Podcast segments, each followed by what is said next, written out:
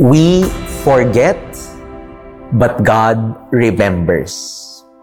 My dear friends, this is an interesting theme always in the story of God's people in the Bible. God's people fail. They sin and so they suffer because they always forget God's goodness and God's story with them. But you know, even if the people of God time and again forget, the antidote of God to forgetfulness is His memory. He remembers. Every time Israel sins and fails, and his punishment is blazing according to the Psalms, he would just remember in one instant his love for Israel and his anger immediately subsides. When God looks at sin, he is angry. He wants to cleanse it from us. But when God sees you, when God sees us, the sinner, he remembers he is my child. He is part of my covenant. I remember my love for him. That is how constant, how infinite God's love is. People's love may fail.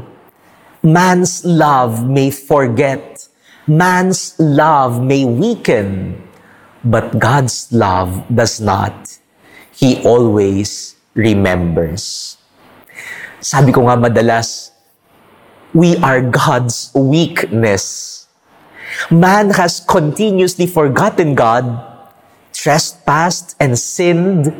But in the psalm, when Moses pleaded with God, Remember your mercy, remember your covenant with us. It is as if the blazing wrath and punishment on our sins subsides. God remembers that He loves us. But my dear friends, this is not for us to abuse God. Remember, God's wrath is always with sin. His love is with the sinner. He loves you, but He will not tolerate the sin.